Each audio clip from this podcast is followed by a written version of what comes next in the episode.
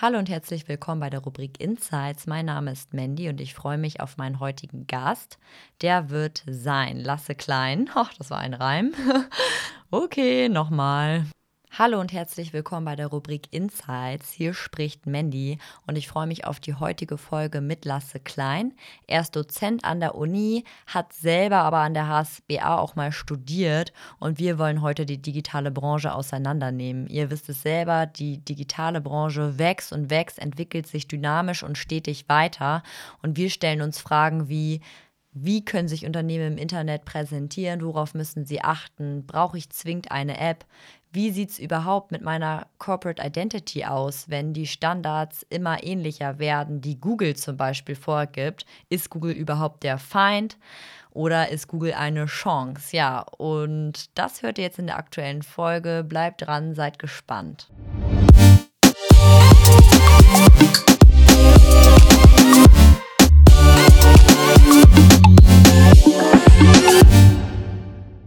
Hallo Lasse. Grüß dich, Mandy. Ich möchte einmal unseren Zuhörern und Zuhörerinnen schildern, wie wir uns hier gegenüber sitzen. Wir sehen uns digital über Videochat. Dann habe ich noch einen anderen Monitor montiert, über den ich die Aufnahme laufen lasse. Und dann habe ich hier noch so ein Mikrofon montiert vor mir. Ich bin gespannt. Es sieht alles kunterbunt aus. Das ist meine erste Online-Aufnahme. Aber ich hoffe, dass wir hier unser Interview reibungslos durchführen können. Das hoffe ich auch. Ja, Lasse, du bist Dozent an der HSBA, warst selber mal Student an der Uni und bist bei Deep Blue Networks äh, Business Unit Director, richtig? Das ist alles korrekt zusammengefasst. Ha, sehr gut. Ja, zu Deep Blue kann man noch sagen, das ist eine Agentur, die sich auf digitale Lösungen für Unternehmen spezialisiert hat. Sie beschäftigt ungefähr 150 Mitarbeiter, wurde 2001 gegründet. Aber Lasse, bevor wir jetzt zu tief ins Detail gehen, möchte ich dir fünf Eisbrecherfragen stellen. Bist du bereit? Ich bin bereit. Schieß los. Okay, welche Serie hast du zuletzt geschaut? Four Blocks. Ah, kenne ich gar nicht. Gibt sie bei Prime? Bei Prime, ja. Ist auch schon älter. Ah, okay. Und welche Pizza bestellst du am liebsten? Oh, Sujuk-Pizza. okay. Und wenn du online bestellst, bei welchem Online-Shop tust du das am liebsten? Ui, äh, da ich hier in der Peripherie von äh, Hamburg wohne, tatsächlich bei California Pizza. Es wird den meisten nichts sagen. Nee, sagt mir jetzt so auch nichts, aber wir glauben mal, dass die Sucuk-Pizza da super schmeckt. Definitiv. Und welche App nutzt du am meisten? Ähm, tatsächlich die Adidas Running App. Okay, also nicht Lieferando. Nicht Lieferando, nein. Und hättest du jetzt die Chance, dich mit jemandem auf ein ungezwungenes Bierchen zu treffen, wer wäre das? Uh, äh, tatsächlich mein bester Freund. Den habe ich ganz lange nicht gesehen auf Grundlage der Lockdown-Situation und da hätte ich jetzt mal richtig Lust drauf. Okay, bevor wir jetzt zu dem richtigen Thema kommen, möchte ich noch mal wissen, wie es dazu kam, dass du vom Studenten der HSBA zum Dozenten der HSBA geworden bist. Wie funktionierte das? Wie kam das? das ist lustig, dass du es ähm, ansprichst und auch fragst. Und es geht eigentlich auch mit der Eisbrecherfrage des gemütlichen Biertrinkens einher. Äh, grundsätzlich bin ich als Kundenberater in der Agentur immer dafür tätig, Wissen zu vermitteln oder Expertise zu vermitteln. Das heißt, das ist eigentlich Berufskrankheit, dass mir das Spaß macht, Leuten Digitalisierung ähm, und auch Design näher zu bringen, auch ähm, die digitale Transformation näher zu bringen. Und dann lag das ein wenig auf der Hand, dass ich irgendwann mal auch Studierenden oder anderen, ich gebe auch noch Seminare an der Handelskammer, dieses Wissen weitergebe außerhalb des Berufskontextes. Und ähm, während eines Alumni-Treffens saß ich mit meinem damaligen Professor Gregor Hopf äh, mal als letzter zusammen in einer Bar und äh, er hatte mich dann einfach mal gefragt, ob es nicht möglich wäre, dass ich Vorträge in seinen Seminaren halte, um so ein bisschen das Thema Digitalisierung und Design auch den Studierenden näher zu bringen, auch aus der Praxis, was ja an der HSBA auch wirklich, ich sag mal, gelebt wird. Und über die Diskussion, welches Thema ich denn da vorstellen könnte, sind wir irgendwann so weit abgedriftet, dass er gesagt hat, übernehm doch einfach mal ein Seminar ähm, gesagt, getan. Wir haben das pilotiert. Es hat mir Spaß gemacht. Es hat ähm, damals Gregor sehr viel Spaß gemacht. Und somit bin ich jetzt schon seit äh, drei Jahren Dozent an der HSBA. So schließt sich der Kreis. Das ist auch ganz lustig, weil wir erst vor ein paar Wochen eine Folge mit Gregor Hopp veröffentlicht hatten. Und jetzt bist du hier. Das ist irgendwie ganz cool. Ja, und was genau ist jetzt deine Funktion im Team, beziehungsweise was sind eure Aufgaben innerhalb des Unternehmens? Ja, ähm, ich fange vielleicht mal an, was meine Aufgabe ist. So der Titel Business Unit Director klingt ja auch immer sehr gut eingedeutscht, äh, was in der Agentur- und Marketingwelt ja nichts Seltenes ist. Äh, man kann das ganz kurz übersetzen, ich bin Teamleiter. Wir sind ähm, 30 Mitarbeiter bei mir im Team, die sich tatsächlich für großnamige Kunden wie beispielsweise S. Oliver, Ernstings Family und Othello um die Betreuung der digitalen Kanäle kümmern. Und damit meine ich nicht Marketing üblich, die Bespielung von Social Media oder Instagram, sondern tatsächlich um die Entwicklung der Plattform, die sie zur Verfügung stellen, sei es, und das kann man bei Othello am anschaulichsten ähm, beschreiben, sei es die Webseite, wo ich mir Verträge, Handys aussuchen kann im Telekommunikationsbereich und diese dann auch bestellen kann, bis hin zu einer App, die dann tatsächlich die Bestandskunden auch bei der Stange hält. Man kann sehen, welches Datenvolumen ich gerade verbraucht habe, welche Zusatztarife ich mir buchen könnte, etc. pp. Also auch das sind dann die Themen, ähm, die unser Team dort beschäftigt. Und so mannigfaltig ist das Team eigentlich auch aufgestellt. Das heißt, wir arbeiten viel mit Interaction-Designern zusammen, äh, die unser Team zur Verfügung stellt. Ähm, dann haben wir einen großen Teil Produktmanager, ähm, was früher mal so die klassischen Projektmanager gewesen sind, die sich eingiebig damit ähm, auseinandersetzen, was möchte die Zielgruppe draußen, mit dem Kunden in Gesprächen bleiben, was sind die nächsten Features, die wir implementieren wollen. Und dann, und das bleibt natürlich nicht aus, haben wir eine große Unit, die ganz klassisch entwickelt, auf Basis der Konzepte und Ideen, die wir dann mit dem Kunden auch äh, entwickeln und designen. Und äh, das dann sowohl im Backend, also das heißt ganze Datenbank- und Schnittstellenverwaltung, als auch im Frontend, das, was man dann im Webbrowser oder in der App auch sehen darf. Arbeitet ihr dann direkt mit dem Kunden zusammen? Sehr direkt sogar. Ähm, das geht auf Grundlage der agilen Arbeitsmethoden so weit, dass die Kunden quasi mit in unserem Team eingewoben sind, mit uns zusammen bestimmen, was die neuen Features sind, die neuen Ideen sind. Und ähm, man muss sich das so vorstellen, teilweise, und auch da kann man das bei Othello ganz gut ähm, beschreiben, gibt es ja Regularien oder rechtliche Thematiken, die einfach dort eingefügt werden müssen, sei es wie Vertragsabschlüsse gestaltet werden müssen etc. Das sind dann Anforderungen, die kundenseitig kommen, aber dann gibt es natürlich auch Ideen, die aus dem Team herauskommen, wo wir Zahlen analysieren, sehen, dass Kaufabschlüsse in gewissen Kaufstrecken nicht richtig funktionieren und dann ge gemeinsam auf Ideen und Lösungssuche gehen, wie man das gestalten könnte. Und das machen wir immer sehr gerne mit den Kunden zusammen. Freuen uns da auch über jeden Kunden, der das so mit uns gestaltet, weil das im Moment noch nicht marktüblich ist, möchte ich mal behaupten. Angenommen, ich bin jetzt dein Kunde mit einem Produkt für die breite Masse. Zum Beispiel designe ich T-Shirts für Jung und Alt und möchte online sichtbar sein. Wie schaffe ich das? Brauche ich nur einen ganz normalen Online-Shop? Brauche ich zwingend eine App oder reicht eine mobile Website? Was kannst du mir da gerade spontan raten? Ähm, ist eine super Frage, weil das tatsächlich auch immer so die Eingangsfrage ist bei digitalen Projekten. Was mache ich eigentlich? Wenn man eine spontane Antwort geben sollte, würde ich immer sagen, man sollte überlegen, mit einer mobilen Webseite zu starten, beziehungsweise wenn man verkaufen möchte, um an deinem Beispiel zu bleiben, Mandy, sollte man tatsächlich auch auf einen mobilen Shop setzen. Denn, das muss man sich immer, ähm, muss man sich immer vergegenwärtigen. Eine App hat immer die Hürde, sie muss runtergeladen werden auf das Handy, auf dem Handy muss genügend Speicher frei sein. Und allein um diese Hürde zu überwinden, muss ich dem Nutzer eigentlich schon einen großen Mehrwert bieten um zu sagen, hey, ich möchte auf deinem Telefon präsent sein, ich möchte in deine Hosentasche, um mal so äh, metaphorisch zu sprechen. Und da ist man doch mit einer mobilen Webseite deutlich einfacher im Zugriff. Man sieht das auch in den neuesten Studien, je nachdem, wo man da guckt, 90, 80 Prozent der Zugriffe äh, passieren über Smartphone digital, wenn ich etwas suche. Ähm, das heißt, für jemanden, der T-Shirts verkaufen möchte, sucht jemand T-Shirt kaufen in Hamburg, dann sollte er doch im besten Fall auf eine schöne mobile Webseite, Schrägstrich auf deinen Shop gelangen und dann da mit deinen Produkten konfrontiert werden. Das würde ich immer in der ersten Instanz raten. Natürlich gibt es da Ausnahmefälle, Ausnahmeregelungen. Das kommt immer darauf an, wie man sich und mit was für einem Produkt oder Service man an den Markt geht. Aber klassisch Retail würde ich immer sagen, erstmal über einen Shop nachdenken und am besten mobil optimiert. Da kommt man heutzutage gar nicht mehr dran vorbei. Und wenn ich dann mein Produkt ganz gut im Markt etabliert habe, komme ich dann überhaupt noch um eine App drumherum oder reicht meine mobile Website? Ich habe das Gefühl, dass der Markt so übersättigt ist. Es gibt so viele Apps. Sollte ich dann überhaupt noch eine weitere App in den Markt pushen? Das ist auch eine gute Frage.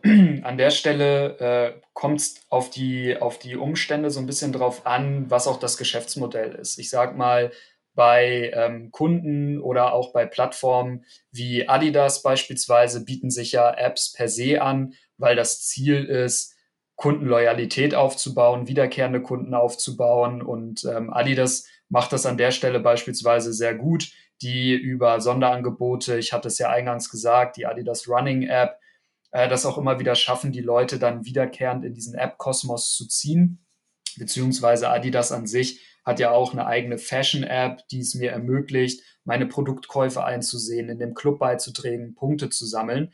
Das heißt, wenn ich auf Customer Loyalty setzen möchte und Bestandskundenaufbau, dann kommt man langfristig über den Touchpoint App wahrscheinlich nicht hinaus, weil es einfach mit einer der persönlichsten ähm, Touchpoints ist. Und wenn man die Beziehung zu einem Kunden nachhaltig digital aufbauen möchte, sollte man das auf jeden Fall in Erwägung ziehen. Nichtsdestotrotz gibt es auch gute Beispiele für ähm, Shop-Only-Anbieter. Wenn wir wieder in deinem Eingangsbeispiel bleiben, du verkaufst einfach schnell drehend T-Shirts mit immer neuen Prints, ähm, dann sollte es vielleicht auch dabei bleiben, weil man muss immer betriebswirtschaftlich auch betrachten. Wenn man eine App erstmal hat, dann möchte die auch gehegt und gepflegt werden. Und ähm, das tatsächlich dann ja auch immer auf zwei Plattformen, will heißen auf Android und auf iOS. Meistens werden die dann, sofern man das qualitativ hoch anspruchsvoll machen möchte, separat programmiert. Ähm, es gibt da zwei unterschiedliche Codesprachen, auf die man achten muss.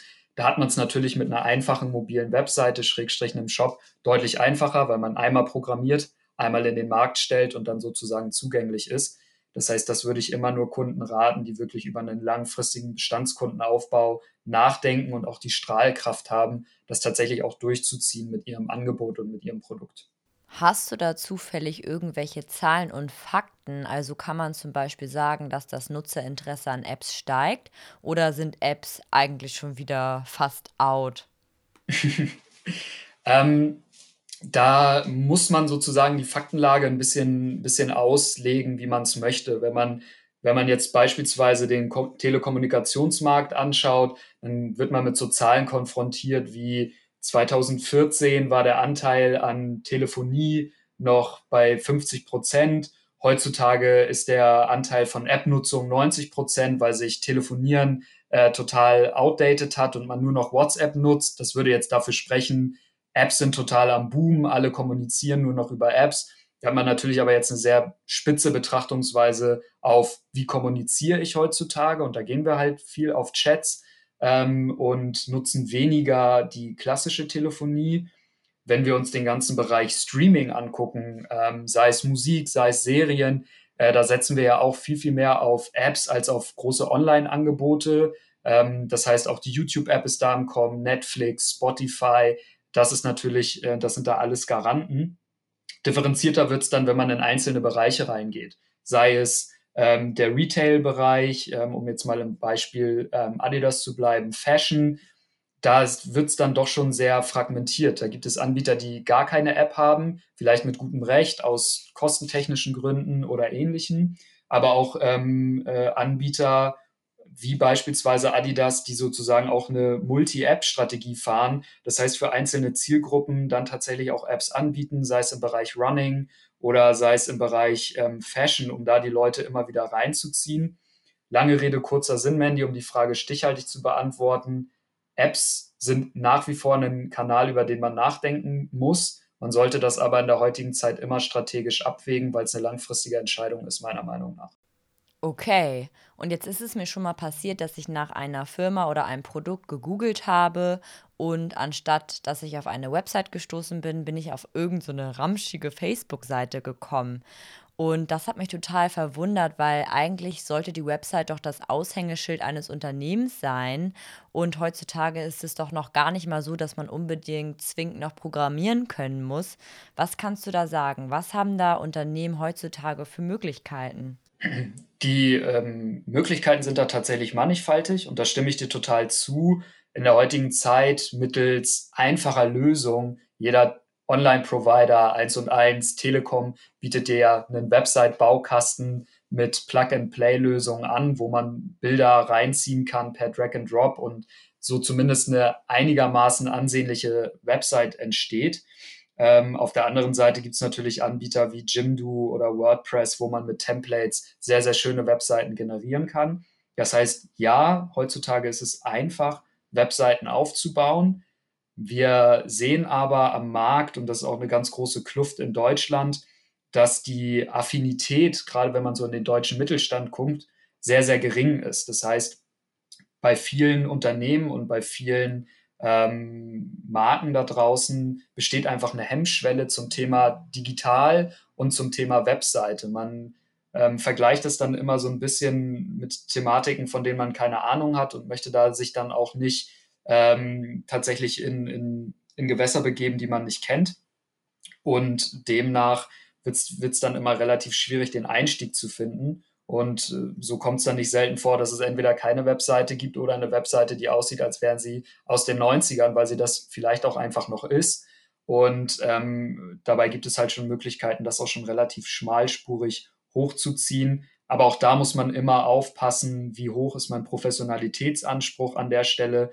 Ähm, ich würde nicht jedem Mittelständler raten, bei eins und eins ein Webhosting abzuschließen, weil das natürlich dann auch immer eine Abwägung ist zwischen Sicherheitsaspekten ähm, und auch Konformität, was das dann anbelangt, wenn man wirklich darüber Geschäfte abwickeln möchte oder Geschäfte anbahnen möchte, dann muss das natürlich auch einen gewissen Professionalitätsgrad haben. Okay, Jetzt würde ich gerne auf den Internetgiganten Google zu sprechen kommen. Und zwar ist es so, dass Google Standards setzt und Frameworks vorgibt. Man kann drastisch sagen, dass das Internet immer mehr vereinheitlicht wird. Wie schaffe ich es, Individualität für mein Unternehmen zu bewahren, trotz der anhaltenden und immer wichtiger werdenden Standards und trotzdem den Nutzer bei Laune zu halten? Wie schaffe ich es überhaupt, eine Corporate Identity zu schaffen? Mhm. Äh, das ist eine wahnsinnig spannende Frage. Man kann das im Grunde genommen immer auf zwei Pole runterbrechen, die man betrachten muss. Das eine ist das Thema, was du gerade mit Angleichen und Standardisierung beschreibst. Das ist so ein bisschen das Thema der Konvention.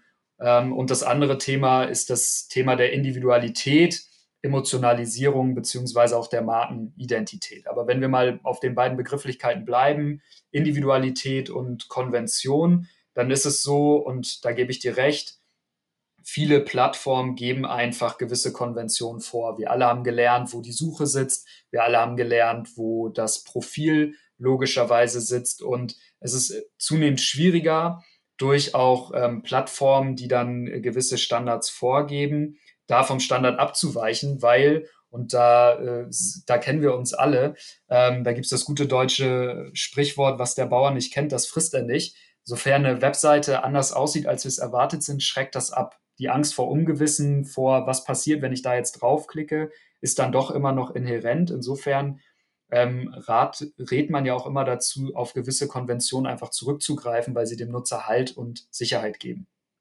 Das führt dann dazu, dass letztlich das einzige Individualisierungsmerkmal das Logo oben links ist. Jeder von uns kennt die Webseiten, Logo oben links. Äh, Profil oben rechts und schwuppdiwupp sieht irgendwie alles gleich aus. Und wenn wir mal im Fashion-Bereich bleiben, sitzt da drunter wahrscheinlich noch eine Bühne mit flippigen äh, Models und entsprechenden Klamotten. Und schwuppdiwupp habe ich ein Bild von, von einem Webshop äh, vor Augen, der so in, ähm, in einer äh, radebrechenden Anzahl am Markt ähm, vorherrscht. Und da ist es dann natürlich immer schwierig, Individualisierung zu finden. Und wenn man eine Antwort darauf geben möchte, wie man das am besten schafft, würde ich immer behaupten, man muss schauen, innerhalb der, der Customer Journey diesen Individualisierungsfaktor zurückzunehmen. Was heißt das? Das heißt, wenn ich auf eine Webseite komme, darf eine Webseite ruhig markiger daherkommen, ruhig individueller daherkommen. Ähm, je weiter ich aber in den, in den Sales-Prozess gehe und zu einem Kaufabschluss, desto eher sollte ich mich doch äh, von, von Konventionen leiten lassen und vor allen Dingen auch einem Effizienzgedanken folgen. Ich möchte dir ein Beispiel geben äh, für jemand, der jetzt neu mit der ähm, Marke, und ich bleibe jetzt einfach bei dem Beispiel Adidas in Kontakt tritt. Der geht vielleicht auf adidas.de, der wird von der Marke begrüßt, da darf ein bisschen Individualität herrschen auf der Homepage.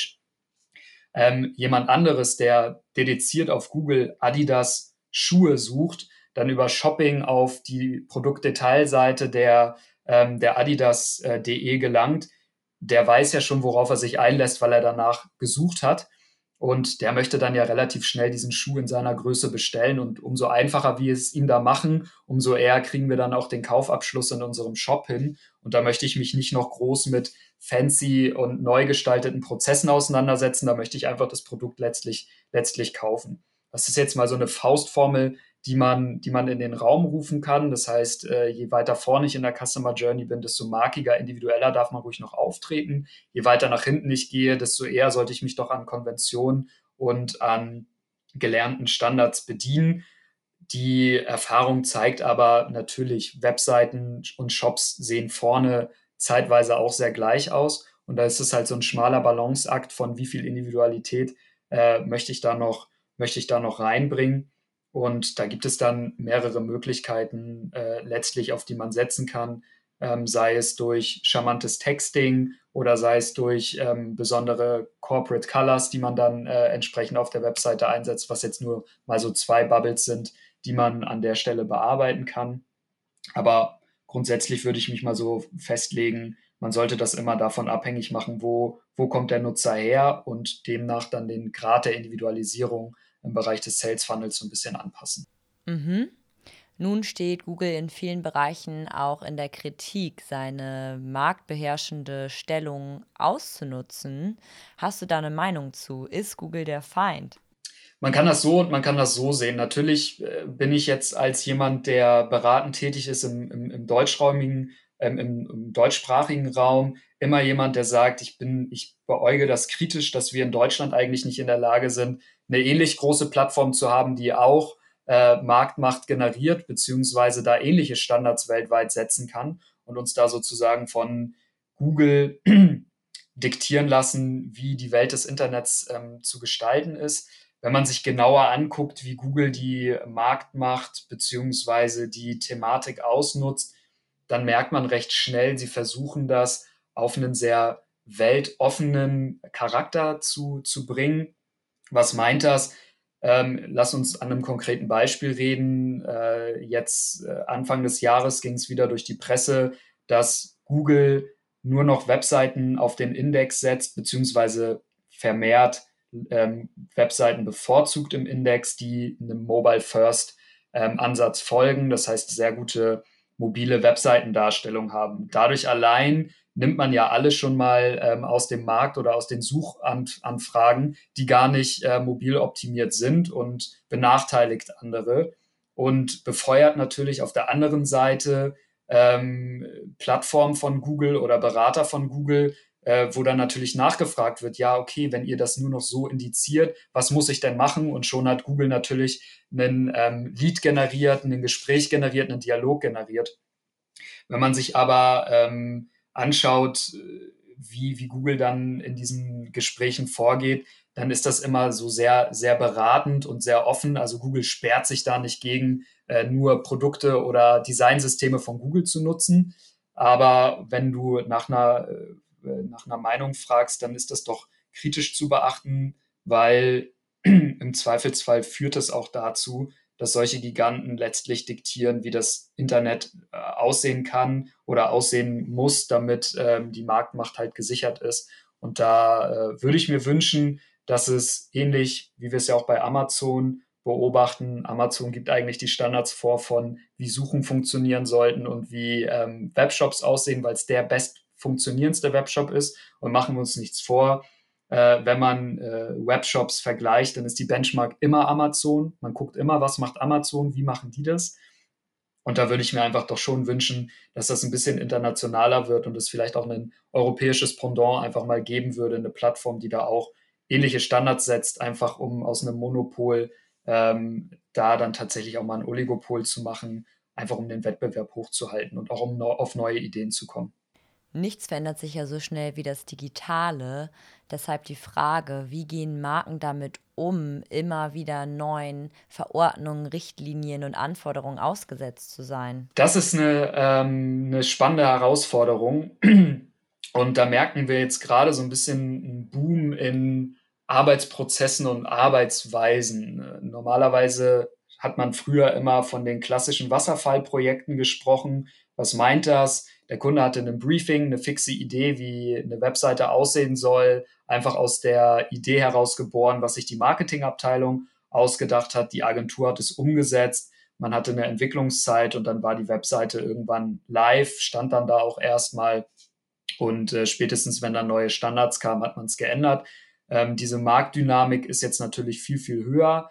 Ähm, und das hat eigentlich dazu geführt, dass Businessmodelle wie äh, Kanban oder Scrum äh, einen Boom erleben. Was heißt das? Dass man eigentlich versucht, möglichst mit kleineren Projektschritten anzufangen. Man spricht dann in diesen Kontexten auch immer von solchen MVP-Gedanken, Minimal Viable Product, also das minimal überlebensfähigste Produkt erstmal zu bauen, was eine Grundfunktionalität ähm, herstellt. Bleiben wir in einem Beispiel, einen Shop, der äh, T-Shirts verkauft, der muss vielleicht auch im ersten Schritt erstmal nur T-Shirts verkaufen. Da brauchst du noch keinen Konfigurator für eigene Aufdrucke. Da brauchst du noch kein, keine Anbindung von zehn weiteren Zahlungsdienstleistern, sondern gehst erstmal ganz basisch und ganz standardbasiert darauf an.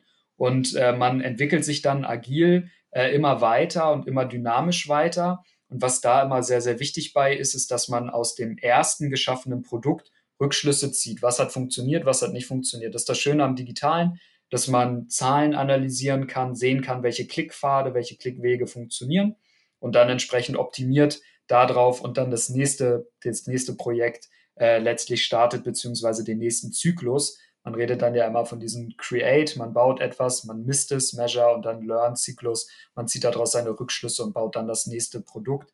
So können Marken und Unternehmen meiner Meinung nach da wettbewerbsfähig bleiben, indem sie ein wenig umdenken im Mindset, weil diese Agilität, dieses dynamische Zusammenarbeiten fordert sehr, sehr viel digitales Mindset. Ähm, ähm, und man muss da vor allen Dingen auch so ein bisschen den, den Kunden und die Kundenwünsche in den Vordergrund stellen.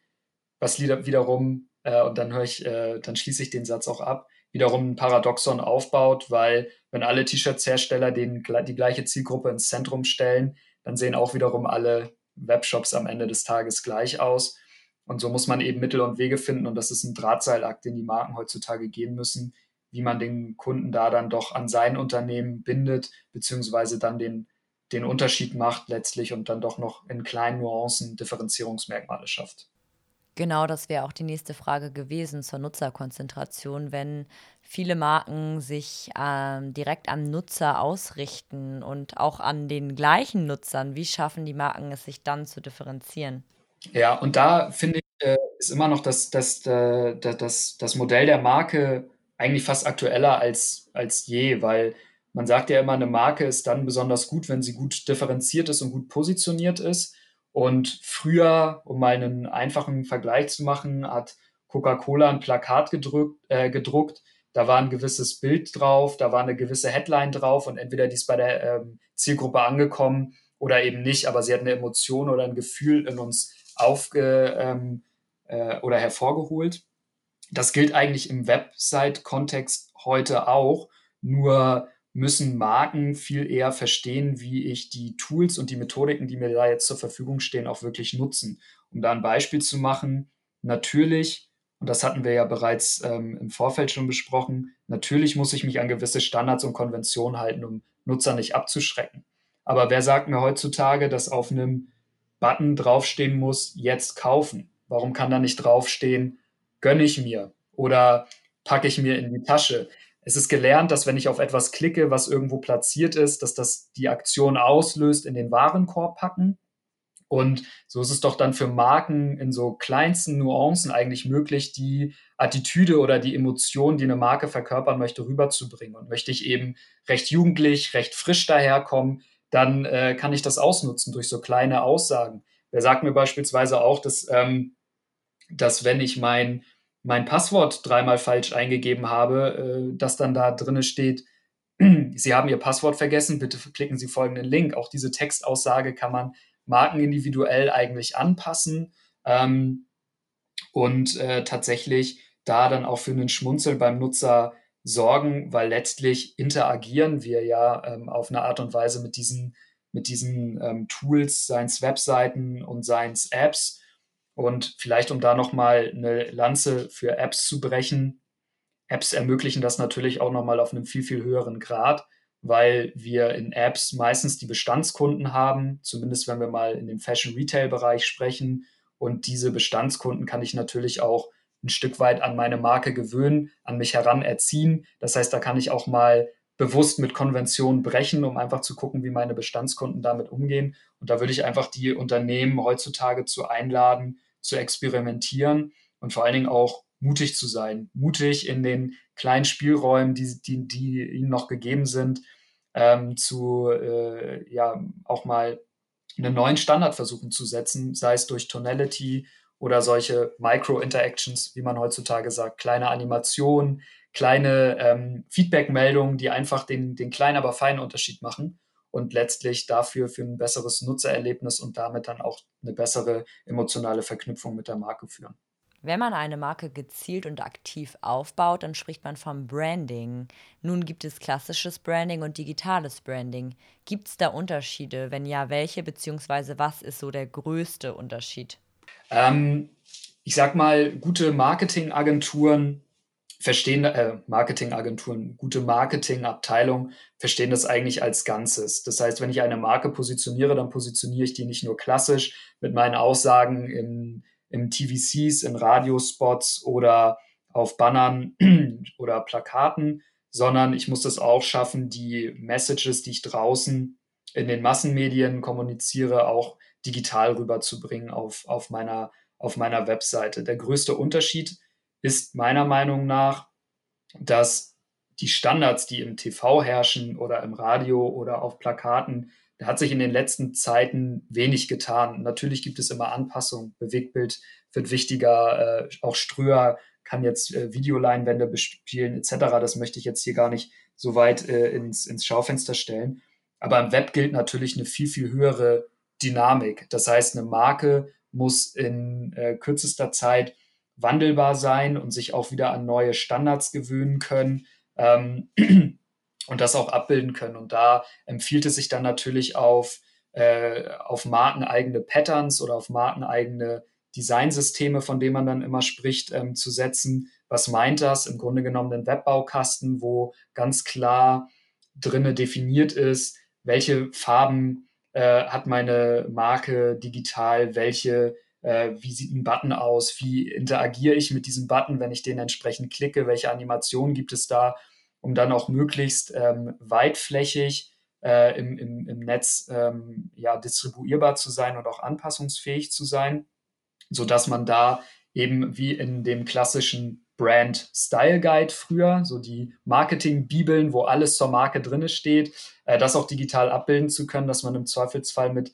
äh, kleineren Anpassungen ähm, dann auch eben die, die die Marke justieren kann. Und jeder Marketing-Erfahrene kennt es, dann ändert sich doch mal die Nuance der Brandfarbe, ähm, dass man eben nicht mit Riesenaufwand in alle Apps, in alle Webseiten reingehen muss, um das zu ändern muss, sondern da auch einen Standard hat. Und um die Frage dazu beantworten, was, was ist da der große Unterschied? So gravierende gibt es da gar nicht. Man muss das eigentlich viel, viel eher noch als eins begreifen und ganzheitlich. Und da krankt eigentlich das meiste schon, dass äh, immer ähm, da so eine gewisse Scheu besteht, äh, digital die Marke auch versuchen zu definieren und das auch in, in, in den Einklang zu bringen mit dem, was klassisch passiert. Tja, die digitale Welt ist echt grenzenlos. Ich glaube, wir beide könnten noch stundenlang weiter über dieses Thema reden. Allerdings glaube ich, dass wir leider langsam zum Ende kommen sollten. Aber bevor wir zum Ende kommen, würde ich dich gerne noch um was bitten, und zwar um einen Rat, weil du warst ja selber Student. Und ich glaube, dass du auch weißt, wie stressig das Studium manchmal ist. Und vielleicht hattest du auch ab und zu Ängste vor der Zukunft. Ich weiß nicht, ob du selber gedacht hättest, dass du so schnell unter 30 Führungskraft wirst. Und deswegen ja, würde ich dich gerne fragen, was du uns Studenten rätst, wenn wir selber ab und zu an einen in uns gekehrten Moment kommen, an dem wir Angst vor der Zukunft haben? Neu, neu, neugierig bleiben, ähm, tatsächlich, weil wenn mir das Studium eins offenbart hat, dann dass beispielsweise Medienmanagement mannigfaltig ist. Und hätte ich mir damals ausgedacht, dass ich in einer Werbeagentur anfange, die sich so stark digital ausprägt und jetzt mit dir hier in einem Podcast sitze und Man hat es gemerkt, ich komme dann sehr schnell ins Reden, wenn man mich auf interessante Themen anspricht. Dann ist es genau das, weil die, die Welt heutzutage hat so viel Neues und Tolles offen, gerade auch im Bereich der Digitalisierung, dass keiner mit einer Ausbildung an der, an der HSBA eigentlich Angst haben muss, so breit wie wir dort ausgebildet werden und aufgestellt werden, ähm, in der Zukunft zu scheitern. Vor allen Dingen dann nicht, wenn man neugierig und äh, gespannt auf das bleibt, was da draußen passiert und sich nicht vor Dingen verschließt oder zu sehr versucht, seinen einen Weg äh, zu bestreiten. Nur weil man einen Finance äh, Business Administration Abschluss hat, heißt das nicht, dass man für ewig und drei Tage Excel-Tabellen studieren muss ähm, oder Merger and Acquisition äh, Management betreiben muss.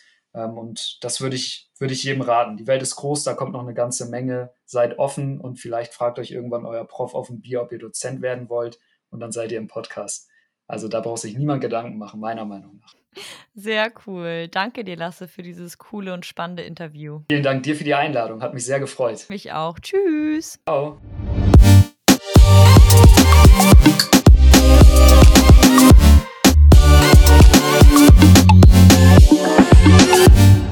Liebe Hörer und Hörerinnen, schön, dass ihr dabei wart und vielen Dank an dich, Lasse, dass du bei uns beim Podcast zu Besuch warst. Ich hoffe, euch hat die Folge gefallen. Ihr könnt jederzeit gerne Feedback geben. Meldet euch doch auch gerne bei Instagram oder nehmt Kontakt über unsere Website auf und sagt, welche Themen euch interessieren, welche Persönlichkeiten ihr gerne mal reden hören würdet. Das ist sehr, sehr wichtig für uns, damit wir uns im Podcast weiterentwickeln können und noch mehr Content produzieren können, der euch wirklich interessiert. Haltet die Ohren steif und bis dann, eure Mandy.